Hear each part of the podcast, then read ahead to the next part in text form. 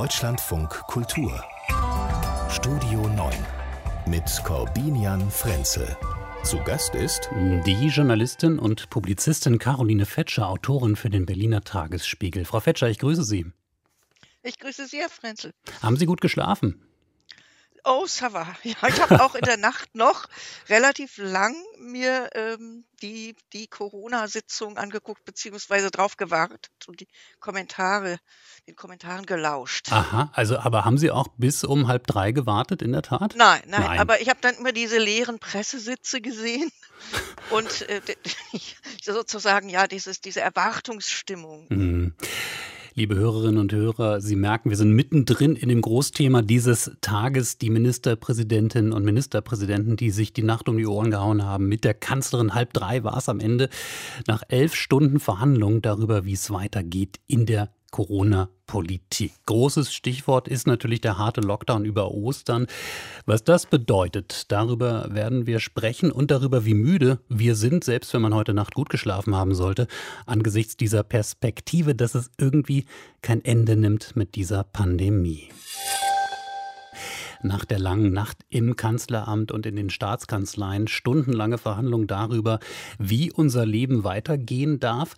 Einiges war ja schon gestern absehbar, dass der Lockdown, wie wir ihn kennen, verlängert wird bis Mitte April zum Beispiel.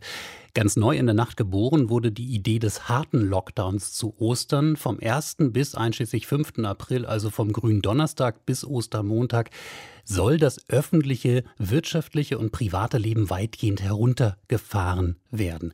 Wir sprechen darüber, mein Gast heute Caroline Fetscher vom Tagesspiegel und auch dabei Klaus Remme in unserem Hauptstadtstudio. Frau Fetscher, ich fange mal bei, bei Ihnen an. Klingt das nach einem Plan für Sie oder ist das ja, hilfloser Aktionismus, der in der äh, Tiefe der Nacht geboren wurde? Es ist wahrscheinlich etwas von beidem. Also dieser Lockdown wird ja jetzt Ruhephase genannt, wo man irgendwie so ein bisschen an den Ruhetag vom Restaurant denkt, die Stühle gestapelt sind und festgekettet. Und es hat sowas, ein Versuch, eine normale Vokabel dafür, eine normalisierende Vokabel dafür zu finden.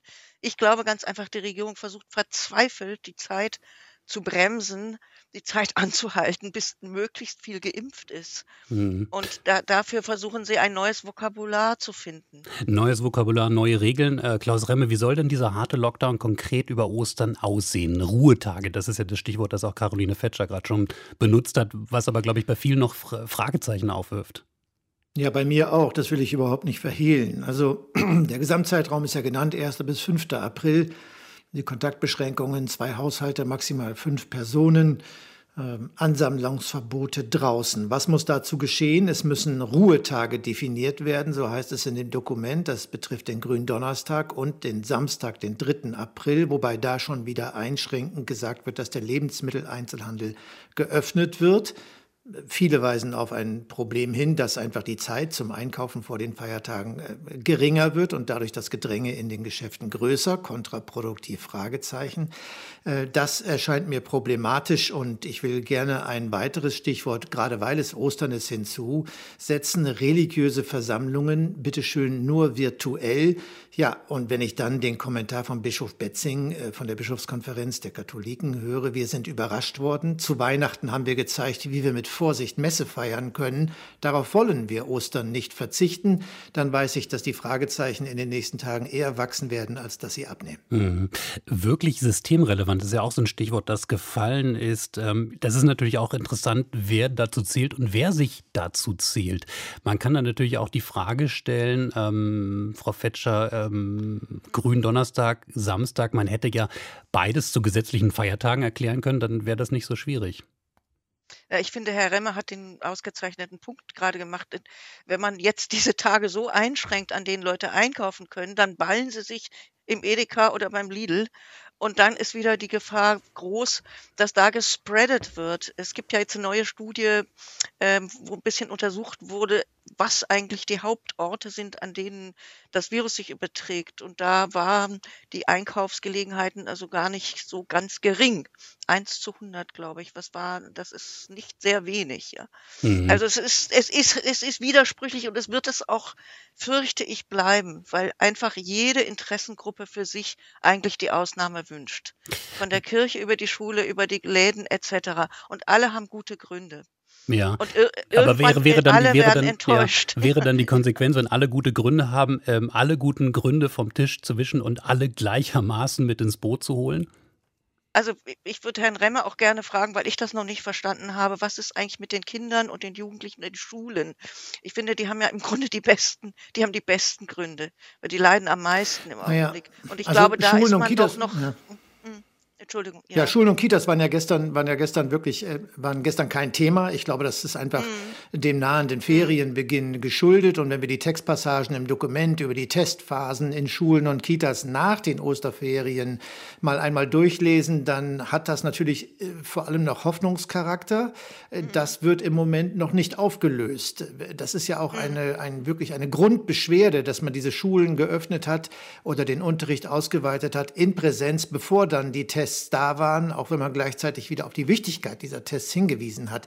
Das ja. alles finde ich, zeigt, äh, dass die Reaktionen, die heute kommen, äh, wirklich Hand und Fuß haben. Wenn ich die Opposition sehe, mhm. Christian Lindner, erschütternde Konzeptlosigkeit nach dem Treffen, Dietmar Bartsch, ein, weil es die Bundesregierung vergeigt hat, Lockdown, Alice Weidel, das Maß ist endgültig voll, Göring, Eckert, Katrin, Ministerpräsident Merkel haben das Land in eine Sackgasse manövriert. Ich könnte äh, damit weitermachen und am mhm. Thema Reisen, Mallorca, oder aber Campingurlaub MacPom, das ist ja das zweite große Problem, was man einfach äh, nicht vermitteln kann. Das, das war ja das Problem, das auch zu einer langen Blockade oder auch zu langer Pause geführt hat, konnten wir ja gestern schon verfolgen in der Berichterstattung. Am Ende konnten sich jetzt die Küstenländer ähm, und Sachsen-Anhalt nicht durchsetzen mit ihrem ja kontaktfreien Urlaub, der da ja. angedacht ähm, kontaktarm, ähm, kontaktarm, ja. kontaktfrei, die, mhm. diese ganzen neuen Begrifflichkeiten, die wir da jetzt immer mit auf den Tisch kriegen. Ähm, aber es bleibt dabei, Klaus Remme, ähm, Mallorca, ähm, auch wenn jetzt ein paar Regeln dazugekommen sind, Mallorca ist weiter möglich. Ja, das spitze ich natürlich zu, indem ich Mallorca nenne. Es geht um Gebiete, die eben keine äh, ausweislichen hohen Inzidenzgebiete sind. Da gibt es rechtliche Hürden, wenn man dann äh, gezielt auf einen so beliebten Ferienort wie Mallorca zielen würde. Und deswegen ist auch die Textpassage so lau, wenn da steht, äh, Bund und Länder erwarten von allen Fluglinien konsequente Tests von Crews und Passagieren vor dem Rückflug und keine Ausweitung der Flüge während der Osterferien. Ja, appellativen Charakter. Das hat nichts, was mit äh, Durchsetzung zu tun hat. Äh, da wird gebeten, die Fluglinien, ob sie das erfüllen, ob sie dem nachkommen, ist völlig offen. Und außerdem bin ich gespannt, ob es dabei bleibt, denn wir haben ja nun nach den letzten Runden häufig erfahren, äh, dass die Länder dann doch eigene Wege gegangen sind. Und ich glaube, diese Wirkmacht der Bilder von Urlaubern, die wegfliegen, die wiederkommen und den Stränden, die wir dann im eigenen Land haben, vor allen Dingen die Bevölkerung in den einzelnen Bundesländern, die das praktisch vor der Tür haben, ob das durchzuhalten sein wird, frage ich mich. Klaus Reimer, danke. Wie geht's Ihnen heute mit diesen politischen Beschlüssen? Wie geht's Ihnen damit, dass bis Mitte April alles im Halbschlaf bleiben soll wegen der Pandemie, dass Ostern als Familienfest jetzt zum zweiten Mal ausfällt, Urlaub sowieso? Ich gebe diese Frage mal stellvertretend weiter an meinen heutigen Gast, an Caroline Fetscher vom Tagesspiegel. Sie beschäftigen sich ja auch immer wieder mit psychologischen Themen. Ähm, wie steht's denn um Ihre eigene Resilienz in der Pandemie? Ich informiere mich ja sehr, sehr umfassend, seit ich vor einem Jahr selber infiziert war und relativ gut durchgekommen bin. Das ist sozusagen zusätzlich zum journalistischen äh, Beruf nochmal eine Motivation, sich wirklich sehr genau damit zu befassen. Und ich habe eigentlich große Hoffnung, seit die Impfstoffe da sind. Letzten Sommer hieß es noch, es gibt vielleicht gar keine. Es hat Frau Merkel ja auch in der Pressekonferenz nochmal betont wir haben diese Hoffnung und die wird mir viel, viel zu wenig kommuniziert. Und äh, das Katastrophalste finde ich das Misstrauen gegen die Hausärzte, dass die Hausärzte oder auch Medizinstudenten, die Fachärzte, dass alle impfen dürfen. Das wäre eigentlich die absolut klarste Voraussetzung, dass es schneller geht. Mhm. Ich habe eine alte Verwandte ja. Mhm. ja. in München, die ist äh, eine alte Dame, die ist 90 Jahre alt es gibt in München nur ein einziges Impfzentrum. Da hat diese alte Dame mit Hunderten anderer alter Menschen drei Stunden lang wie am Flughafen Schlange stehen müssen für ihre Impfung. Inzwischen äh, gibt es in anderen Ländern längst die Konzepte, ich will gar nicht erst von Amerika sprechen, wo man in Stadien, Turnhallen, Rathäusern, Parkplätzen, in Supermärkten, Drogerien, in Großmärkten geimpft werden kann. Ja. Mhm. Aber Frau Äh, Fischer, das, das Problem, das, Pro ja, ja. das Mhm. Problem ist natürlich hierzulande, ähm, selbst wenn wir jetzt mehr hätten, die impfen können, sei es die Hausärzte, seien es mehr Impfzentren, wir haben nicht genug Impfstoff im Moment. Bezeichnenderweise war ja das Thema auch gestern bei der Ministerpräsidentenkonferenz mit der Kanzlerin kein Thema, weil man da im Moment Ja, einfach nicht vorankommt. Äh, Genau das wollen wir doch hören. Wann kommt der Impfstoff? Wie viel, wie viel kommt? Wie viel liegt im Moment rum, weil AstraZeneca so schlecht gemacht wurde? Wie soll es verteilt worden werden? Wie, wie viel Prozent sind jetzt geimpft? Wie viel werden täglich? Wir hören jeden Tag als allererstes in den Nachrichten vom RKI die neuen Infektionszahlen. Ich möchte auch immer hören, wie viele wurden geimpft und auch wie ging die Sterberate bei den älteren Menschen runter. Das sind Hoffnungssignale. Und wenn man dann weiß, noch dieses Ostern, noch paar Wochen und dann kommen wir wirklich in eine andere Alltagsfreude wieder rein, dann hat man ein völlig anderes Licht. Und hier wird immer nur so, man hat das Gefühl, hier wird so ein bisschen drumherum geredet. Also, hallo? Ja, Äh, ich bin noch da. Ja, Entschuldigung, ja, bei mir war gerade was im Bildschirm. Hier wird, wird sozusagen äh, so schleichend um das Thema herum äh, ge- geredet und es wird uns nicht klar gesagt, wo sind die Engpässe? Warum äh, oder wann kommt welcher? Es gibt ja zig verschiedene Impfstoffe. Ich habe gerade mit einer alten Dame 95 in Paris telefoniert. Die ist vorgestern mit Moderna geimpft worden. Der Äh, auch in es Deutschland gibt- im Einsatz ist, ja. der auch hier, es, es geht doch etwas voran und es wird einfach viel zu wenig darüber geredet. Und dieses Okay, Misstrauen ja. gegen die Ärzte, das will ich kurz kurz noch sagen, weil das hat mich wirklich so, das hat mich so traurig gemacht, dass man den Ärzten unterstellt, den Hausärzten, sie würden zuerst ihre Familie und ihre Lieblingspatienten impfen. Das mag sein, dass es ein paar weniger gibt, aber das ist doch um Gottes Willen bei Leuten, die den hippokratischen Eid äh, abgelegt haben, äh, äh, da, gehe ich erstmal davon aus, dass sie ethisch, redlich, medizinisch und fachlich professionell arbeiten. Ja, ähm, kann ich verstehen. Ich glaube trotzdem weiterhin, das Hauptproblem ist einfach, dass es nicht genug Impfstoff gibt. Äh, Vertrauen hin oder her, dass man äh, an die äh, Hausärzte verteilen könnte. Wir wissen ja jetzt auch, Ja, wie viele. wird er doch wir, wir wissen, wir wissen ja jetzt auch, wie viele Impfdosen die Hausärzte kriegen, nämlich 20 äh, pro 20, Woche, so weil liegt's. nicht mehr da ist. Ähm, Frau Fetscher, ich höre bei Ihnen richtig raus, Sie wünschen sich mehr positive Nachrichten. Es müsste natürlich auch eine. Grundlage geben für mehr positive Nachrichten. Ähm, darf ich jetzt noch mit einer negativen kommen oder sagen Sie, das ist nicht gut für die. Resilienz? Nein, ich muss es leider wirklich. Es gibt heute beispielsweise eine Studie der Bertelsmann Stiftung, ähm, die sich die Jugendlichen vor allem angeschaut hat in Deutschland. Ähm, wachsende psychische Probleme, Vereinsamung, Zukunftsängste, auch wirklich finanzielle Sorgen, die zugenommen haben. Ähm, Sie fühlen sich auch, die befragten Jugendlichen, mit ihren Sorgen überwiegend alleingelassen äh, und setzen, das finde ich eigentlich das Schlimmste daran, aber auch nicht ganz unerklärlich, wenig Hoffnung in die Politik. Ähm, das sind doch die ganzen Kollateralschäden dieser Pandemie, die wir immer mehr auf den Tisch kriegen. Völlig richtig. Aber nennen Sie mir bitte die perfekte Reparatur dafür. Also ich würde erstmal allen Schülern wünschen, dass die ein Jahr mehr Schule bekommen. Wenn ich da mit einem Schulleiter spreche, der sagt mir, äh, das wunderbar wünsche ich mir auch. Ähm, da bräuchte ich zehn Prozent mehr Personal, ich bräuchte mehr Räume, ich bräuchte mehr Mittel. Es müsste längst eine Strategie da sein, wie wir das, wenn wir das wollen, entwickeln könnten. Es geht ja vielleicht mit Containern, die man auf den Schulhof stellt oder wie auch immer. Äh, Aber es, es gibt hier kein Reparaturangebot im Moment. Und ähm, es ist 40 Prozent mehr Nachfrage bei den Therapeuten im Augenblick. Mhm. Aber ja, also wenn, wenn Sie mich ja. fragen, was Mhm. meine Antwort wäre, natürlich gibt es überhaupt keine einfachen Antworten in dieser Zeit.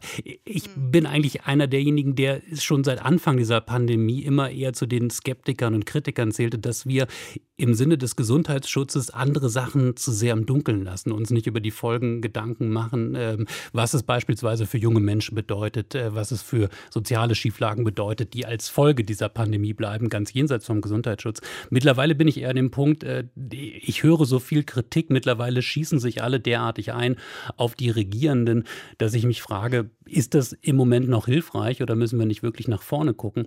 Aber wenn dann dieses nach vorne gucken stattfindet, dann würde ich sagen, auch wieder bezogen auf die Entscheidung dieser heutigen Nacht, ähm, fragt, was die anderen Faktoren sind jenseits des Gesundheitsschutzes und überlegt euch weitere Mittel als das Mittel des Lockdown. Das ist für mich ja. eigentlich das große Versäumnis der Politik, dass wir äh, zwei große Maßstäbe haben, Inzidenzwert und Lockdown und äh, ein Jahr später Politik in Deutschland vor allem noch nicht wirklich weiter ist.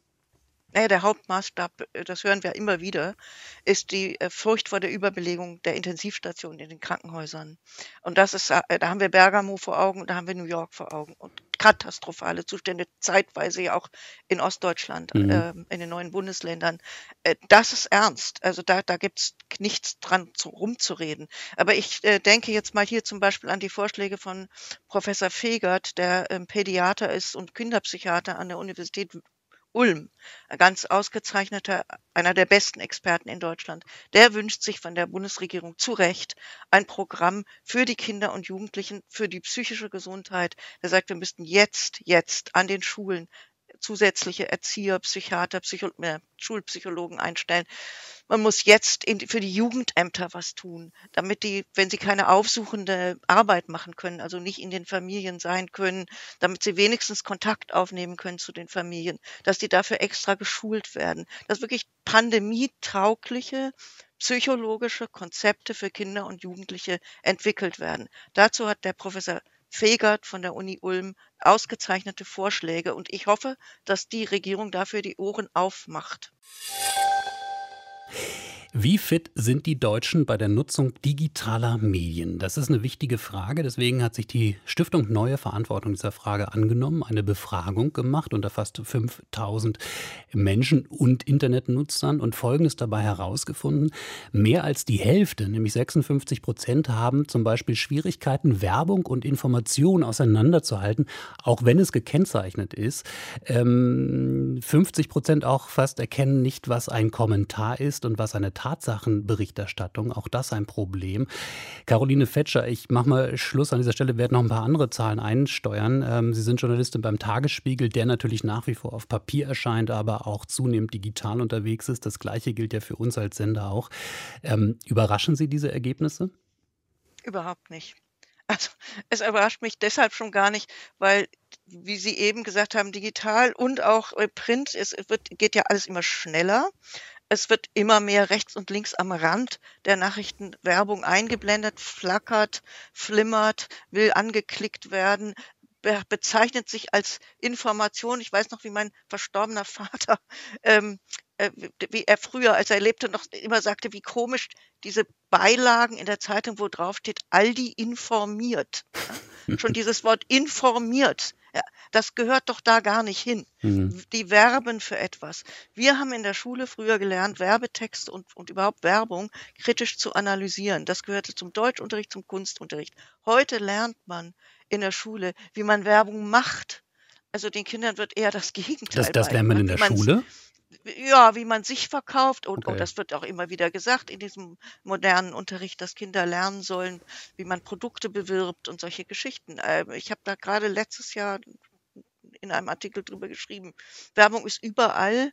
Sie tarnt sich als redaktioneller Inhalt, dann steht oben ganz klein links Anzeige und äh, Propaganda ist überall. Fake News werden produziert wie noch nie. Es wundert übrigens auch nicht, dass die AfD-Wähler in dieser Studie äh, die am wenigsten kompetenten Unterscheider sind. Ja, das kann ich ja gerade mal einstreuen lassen. Man, äh, die, die hm. Studienmacher haben das äh, wirklich sortiert nach Anhängerschaft von Parteien, äh, die mit der besten digitalen Medienkompetenz sind. Äh, Anhänger der FDP, dicht gefolgt von den Grünen. Dann kommen Linke und SPD und schon ziemlich abgeschlagen die Union und dann, Sie haben es genannt, ganz am Schluss die AfD-Anhänger. Eine Partei, die aus Propaganda besteht nicht? Und, und sehr populistische Erfolge damit hat. Immer noch, trotz der vielen Skandale, jetzt knapp 10 Prozent bei den letzten Landtagswahlen eingefahren hat. Ja, äh, die steht ja auch tendenziell teilweise für mehr Bürger, als sie wählen. Und, und es, ist, es ist katastrophal, wenn man Leuten, Leuten zuhört, die sagen äh, irgendwas über homöopathische Mittel, die gegen Corona wirken. Ja, wo weißt du das her? Ja, das steht im Netz. Mhm. Das ist so, wie, wie Leute frü früher sagten, das steht in der Zeitung. Und ich denke eigentlich, Medienkompetenz müsste ein Schulfach sein. Das, das ist ganz, ganz klar. Wir haben, sind so davon umgeben. Jedes Kind hat äh, ununterbrochen Smartphone in der Hand, im Augenblick übrigens mehr denn je. ähm, und, und unterscheiden zu können, was sehe ich denn da auf diesem Bildschirm? Wer will mir denn da was und warum erzählen oder erklären? Ist das recherchiert oder nicht? Äh, das, das äh, ist erstaunlich, dass man sogar von ja. seriösen Leuten Sachen zugeschickt bekommt. Ich sage, guck dir das mal an und dann schaut man da rein und sieht, das ist eine völlig unseriöse Quelle. Wobei ich jetzt zur Ehrenrettung der Digital Natives ist vielleicht nicht repräsentativ, aber äh, meine, hm. meine Tochter, elf Jahre, damals noch zehn, als ich ihr im Homeschooling-Zeitalter ähm, sagte, na schau das doch bei Wikipedia nach, guckte sie mich streng ah. an und sagte, Papa, Wikipedia als Quelle, das ist doch nicht zuverlässig. Hatte sie in der Schule gelernt, also so ganz, ähm, ganz abwesend gewesen ist die Medienerziehung da nicht. Ähm, Na, äh, aber kluges Kind, gute Schule. kluger Papa. Also da hm. kommt vieles zusammen, was positiv wirkt. Kluger, kluger Papa mit, mit äh, blöden Ratschlägen, Wikipedia zu nutzen. Nein, man kann ja auch bestimmte Sachen Nein, danach Wikipedia ist inzwischen relativ ja. Nein, genau. verlässlich. Genau. Nur man muss, wie wir ja als Journalisten gelernt haben, immer eine zweite und eine dritte Quelle mindestens haben. Man kann auch, wenn wir jetzt recherchieren, selber nachfragen. Aber ähm, es, es, ist einfach erstaunlich, wie wenig Bürgerinnen und Bürger verstehen, was ein seriöses Medium ist. Mhm. Das, das ist, äh, man hört es ja auch immer wieder, die Merkel ruft euch an und sagt euch, was ihr senden oder schreiben sollt und so weiter. Und es ist natürlich Quatsch, aber, aber es, es sagen auch seriöse Leute solche Sachen. Oh, Hallo? Entschuldigung, Frau, äh, Frau Fetscher, ich muss da kurz mal rangehen. Ähm, ja. Ja. Ja, ja, Herr Seibert. Ähm, Nee, ich bin gerade mitten im Gespräch mit, mit Frau Fetscher. Wir sind gerade live und ja, ja, ja, ich weiß, die Beschlüsse gestern, das war, ja, ja, natürlich, aber das ist wirklich nicht einfach äh, zu vermitteln, was Sie uns da mitgegeben haben. Also, ähm, äh, ja, also, nein, okay, weniger Söder, okay, ja, aber gut, er war natürlich bei der Pressekonferenz. Alles klar, Seibert, beim nächsten Mal bitte vor der Sendung anrufen, ja? Danke. Frau Wetter natürlich. So geht's bei uns zu. Ganz im genau Ernst. so ich, ich läuft kann, es. Ich kann jetzt ja. mal hier bekennen. Ich arbeite seit elf ja. Jahren für, fürs Deutschlandradio. Es gab noch nie, noch nie, noch nie einen Anruf. Ähm, es gab hm. noch nicht mal ein Anruf oder vielleicht gab es den beim Intendanten, beim Programmdirektor, dann haben die den aber nie weitergeleitet. Ähm, ich sage das ja. nochmal extra an dieser Stelle, denn diese äh, Studie, von der wir hier sprechen, die hat nämlich auch deutlich gelegt, äh, dass es große Zweifel an der Unabhängigkeit gerade der öffentlich-rechtlichen Medien gibt. Ja. 35 Prozent der Befragten denken, ähm, dass der öffentlich-rechtliche Rundfunk der Staatsministerin von Kult für Kultur und Medien unterstellt ist, also Frau Grütters. Ja. Und 40 Prozent ja. geben an, sie wissen es nicht genau. Das heißt, nur 25 Prozent wissen, dass der öffentlich öffentlich-rechtliche Rundfunk in seiner Struktur unabhängig ist. Jetzt frage ich mich an der Stelle aber, sind die Leute zu dumm oder ist es vielleicht einfach auch zu kompliziert? Es, es, ich, es ist erstens ganz einfach und es ist ja, ich war, ich bin sprachlos, wenn ich die Sachen höre. Es muss wirklich an die Schulen. Es muss im Prinzip so wie eine Schule, wie jede Schulklasse einen Ausflug, was weiß ich, äh, zum Zoo oder zum Flughafen macht, müsste eigentlich jede Schulklasse wenn Corona vorbei ist, einen Ausflug auch in ein eins der Rundfunkhäuser machen und eine Woche lang sich damit beschäftigen und das auch mal hören und nicht nur irgendwelchen Chit und Chat auf ihren Smartphones hören, äh, abgesehen von ihrer Tochter, die das unterscheiden kann, mhm. aber äh, und wahrscheinlich eben auch in der Schule darüber gehört hat. Ja. Aber das es, es, es muss flächendeckend ein bundesweit ein Konzept dafür geben, wie das vermittelt wird. Wir haben es ja gesehen, ich will nicht die aller, allergrößte Fass jetzt hier hinstellen, aber das hieß Trump. Ja, das war alles durch Fake News entstanden. Das ganze Phänomen mit Leuten Strippenziehern wie, wie Steve Bannon und so weiter. Und das fu funktioniert da, wo Zeitungen kaputt gehen oder wo, ähm, also in Amerika ist es so, oder wo, wo eben die Information so gemischt ist mit Werbung und wo die Bildung und das Kenntnis darüber fehlt, was ist ein Medium, was ist ein öffentlich-rechtliches Medium, was sind Zeitungen, was ist deren Rolle. Äh, die, die, ähm, nach der Nazi-Herrschaft 1949, als hier die Bundesrepublik neu anfing, war eins der wichtigsten Projekte der Alliierten, den Deutschen den Unterschied zwischen Meinung und Nachricht beizubringen in der Journalistenausbildung. Das war das Projekt Nummer eins, weil wir davor oder die Gesellschaft davor so gelebt hat, dass das in einen Wok, in einen Topf gesch geschmissen wurde.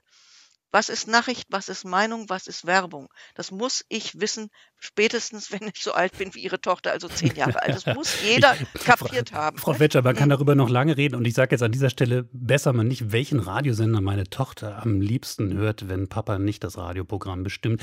Nein, das ähm, wollen wir ähm, nicht wissen. Nein, das, das klären wir ein anderen Mal. Vielleicht ändert sich ja auch noch Ihre Meinung. Danke bis hierhin.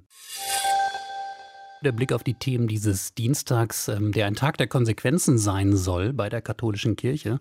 Nach dem Missbrauchsskandal, nachdem letzte Woche ein Gutachten für das Erzbistum Köln veröffentlicht wurde, hat sich heute Kardinal Wölki die Öffentlichkeit gestellt, um weitere Konsequenzen anzukündigen. Thema jetzt weiterhin mit Caroline Fetscher vom Tagesspiegel und mit meiner Kollegin Anne-Françoise Weber. Religionsredakteurin hier bei uns beim Deutschlandfunk Kultur. Ähm, Sie haben die Pressekonferenz verfolgt. Gab es denn nun weitere personelle Konsequenzen? Nein, personelle Konsequenzen tatsächlich nicht. Es wurden ja schon zwei Weihbischöfe suspendiert und der Leiter des Kirchengerichts. Da hieß es nur, man müsse sehen, wie das jetzt weitergeht. Es ging vor allem um Konsequenzen im Handeln des Erzbischofs. Dem wurde ja keine Pflichtverletzung nachgewiesen, aber er hat eben doch eingestanden, er hat nicht genug getan und deswegen hat er jetzt vor allem eins versprochen.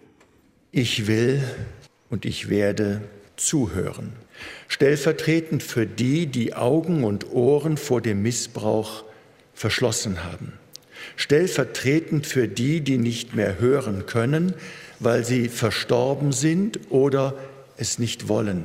Ich möchte mich zuwenden. Und die Zuwendung bedeutet eben ganz konkret, dass er allen über 300 Betroffenen, die im Gutachten erwähnt werden, ein persönliches Gespräch angeboten hat. Und das andere, was heute eben noch verkündet wurde in der Pressekonferenz, sind Maßnahmen auf der Verwaltungsebene. Da soll eben die Aufklärung weitergehen, die Aktenführung soll manipulationssicher werden, Beschuldigte sollen besser kontrolliert werden, die Priesterausbildung soll verändert werden. Also da soll doch eine ganze Reihe passieren. Mhm. Ich bin jetzt bei Ihnen beiden gespannt, ähm, wie Sie das einschätzen, ob diese Maßnahmen ausreichen. Ich frage mal an bei Karl Caroline Fetscher vom Tagesspiegel. Ja, also zunächst mal können wir davon ausgehen, dass diese Zahl von den 300 Betroffenen eine unendlich winzige Dunkelziffer ist, äh, äh, Hellziffer ist und dass die Dunkelziffer sehr, sehr viel höher ist, größer. Denn die meisten Kinder und Jugendlichen wenden sich nie an irgendjemanden und schon gar nicht an die Täterorganisation selber. Das sind also die mutigsten oder die allerverletztesten, von denen wir hier sprechen. Ähm, und, und das äh, weiß Bischof Wölki schon lange. Und äh, es ist, fällt fast schwer, dem zuzuhören, also auch die Stimme zu hören, weil man, ich will nicht sagen Heuchelei, aber man hört so ein bisschen die Doppelbödigkeit. Und ich fand bezeichnend, als er sagte, ich glaube vor ein paar Tagen, Wahrheit tut weh. Und das äh, tut, das ist das Gegenteil, ist ja der Fall. Die Wahrheit tut gut, und zwar den Betroffenen, die endlich anerkannt werden und gehört werden, wie er selber sagte.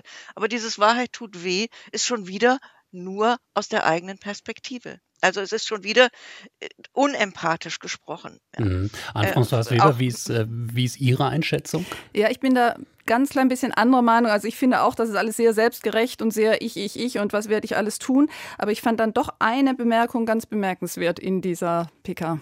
Auch werden Missbrauchsverfahren im kirchlichen Recht teilweise immer noch nur als Verstoß gegen das Zölibatsversprechen gesehen. Und das ist eine ewige Fortsetzung der falschen Perspektive. Missbrauch als Verstoß gegen das Zölibatsversprechen, das so anzusehen, ist reine Täterperspektive. Also das ist doch immerhin das Eingeständnis, dass sich da mehr ändern muss, auch mehr als nur auf der Ebene vom Erzbistum Köln, dass man ans Kirchenrecht gehen muss, dass also auch Klerikalismus ein Problem ist, hat er immerhin auch gesagt. Aber natürlich sind wir uns einig, Wölki ist nicht der, der grundsätzlich Machtfragen angeht, der grundsätzlich diese Sexualmoral der katholischen Kirche kritisieren wird. Also das hat schon alles seine Grenzen. Aber mhm. immerhin hat er die Perspektive ein bisschen geweitet. Ja, ja da haben Sie recht, das ist beeindruckend, äh, das Zitat. Und trotzdem, gerade dabei fällt einem dann auch wieder auf, was ist denn bitte das Kirchenrecht? Recht. Also wie kann es denn sein, dass wir wirklich eine Parallelgesellschaft haben mit einem parallelen Rechtssystem? Das, was wir, wo wir dauernd mit Recht sagen, bitte keine Scharia oder keine Familienrichter in irgendwelchen religiösen, fundamentalistischen Gruppierungen. Und hier haben wir ein Kirchenrecht. Das Jetzt bin ich gespannt auf die ja. Verteidigungsrede unserer Religionsredakteurin. Ich weiß nicht, ob ich okay. das verteidigen kann. Ich kann es nur erklären, dass es eine Institution, die sich sehr, sehr ernst nimmt und die deswegen auch ihr eigenes Recht hat. Und ich mhm. glaube, bis sich das ändert, da muss noch sehr viel passieren. Ganz kurzer Blick noch. Ähm, am Donnerstag wird ja auch das erste, das ja zurückgehaltene Gutachten in Köln zur Einsicht dann ausliegen. Da, das war ja Anstoß der Kritik auch vor allem an Wölki, dass er das zurückgezogen hat, eben nicht veröffentlicht hat. Sind denn da, ähm, an François Weber, sind denn da neue Erkenntnisse zu erwarten? Also ich gehe nicht davon aus, dass da noch andere Namen genannt werden. Es werden wohl auch weniger Fälle dargestellt als im jetzt vorgelegten Gutachten. Aber die Empfehlungen gehen möglicherweise weiter, eben auf so eine allgemeinkirchliche Ebene. Das wäre ja doch ganz interessant. Und Wölki hat heute gesagt, er hat es noch nicht gelesen. Also vielleicht wird auch das interessant dann zu, äh, zu sehen, wie er noch, da nochmal darauf reagieren wird. An François Weber, vielen Dank für diese Einblicke. Heute hat sich also Kardinal Wölki geäußert zu weiteren Konsequenzen aus dem Missbrauchsskandal im Erzbistum Köln. Frau Wetscher, Sie haben sich ja gerade im Tagesspiegel freiwillig aufs Glatteis be begeben, wenn ich das so sagen darf, eine Kolumne zur hochumstrittenen Identitätspolitik und ähm, Sie warnen wie so manche davor, die Sache mit der Identität zu übertreiben. Machen Sie den Thierse? Ich fand Thierses Artikel völlig unspektakulär. Fand ich eigentlich sehr gut und vernünftig und ruhig und moderat. Also ich, ich habe gar nicht verstanden, warum die Welle der Beleidigtheit da wieder so hochgeschlagen ist. Ähm, es, es geht ja bei dieser Identitätspolitik im Wesentlichen um zwei Politikbereiche, Gender Studies ähm, und Postcolonial Studies. Und die Hauptkritik daran ist, dass sie so gut wie alles ersetzt, was wir vorher an soliden, pragmatischen Politikkonzepten für soziale Fragen, Bildungsgerechtigkeit, ähm, Verbesserung der Demokratie etc. haben. Das heißt, äh, es geht um diese Aufmerksamkeit für Identitäten, die auch noch auf eine gewisse Weise fixiert werden. Und man beharrt darauf, man ist gekränkt, weil man misgendert wurde. Äh, weiße alte Männer sind an allem das müssen Sie, glaube ich, erklären. Ja, misgendert. Also es gab neulich eine Diskussion, da sagte ein junger Mensch, ich, ich fasse es mal so zusammen, äh, ich bin eine nicht-binäre geoutete Lesbe, trage einen männlich konnotierten Vornamen, will ohne Pronomen angeredet werden und werde dauernd misgendert. Das heißt, ähm, es Falsch wird jemand anstatt hm. der wird er mit sie ange äh, mit sie angesprochen oder umgekehrt oder will eben gar kein Pronomen, auch nicht mit es angesprochen werden, etc. Und da basteln sich halt Leute Identitäten äh, oder sie haben sie oder sie bestehen auf sie oder sie entdecken sie in sich. Und ähm, das ist dann das, worum ihr Leben zirkuliert. Äh, ich habe neulich mit, mit jemand darüber gesprochen, mit einer, äh, dieser älteren französischen Dame, die schon erwähnt wurde, und die sagte einfach nur, c'est la décadence, ça. Ja? Mhm. Und auf, das ist die Dekadenz. Ja, das ist die Dekadenz. Das, wir haben im Moment so wirklich so wichtige Probleme zu lösen. Und es wird sich so geschlagen um diese minimalen Differenzen zwischen nicht-binär und, und, und äh, cis, wird, also cis-Personen, die ähm, heteronormativ sind, sozusagen heterosexuell sind, werden im Grunde schon als äh, ja nicht wirklich diskussionsfähig eingestuft und so weiter. Mhm. Frau Vetter, Sie, Frau Vetter, Sie, ja, ja, das wird Sie jetzt nicht überraschen, ich als Cis-Mann hier am Mikrofon, dass ich eigentlich ja. voll auf Ihrer Seite bin.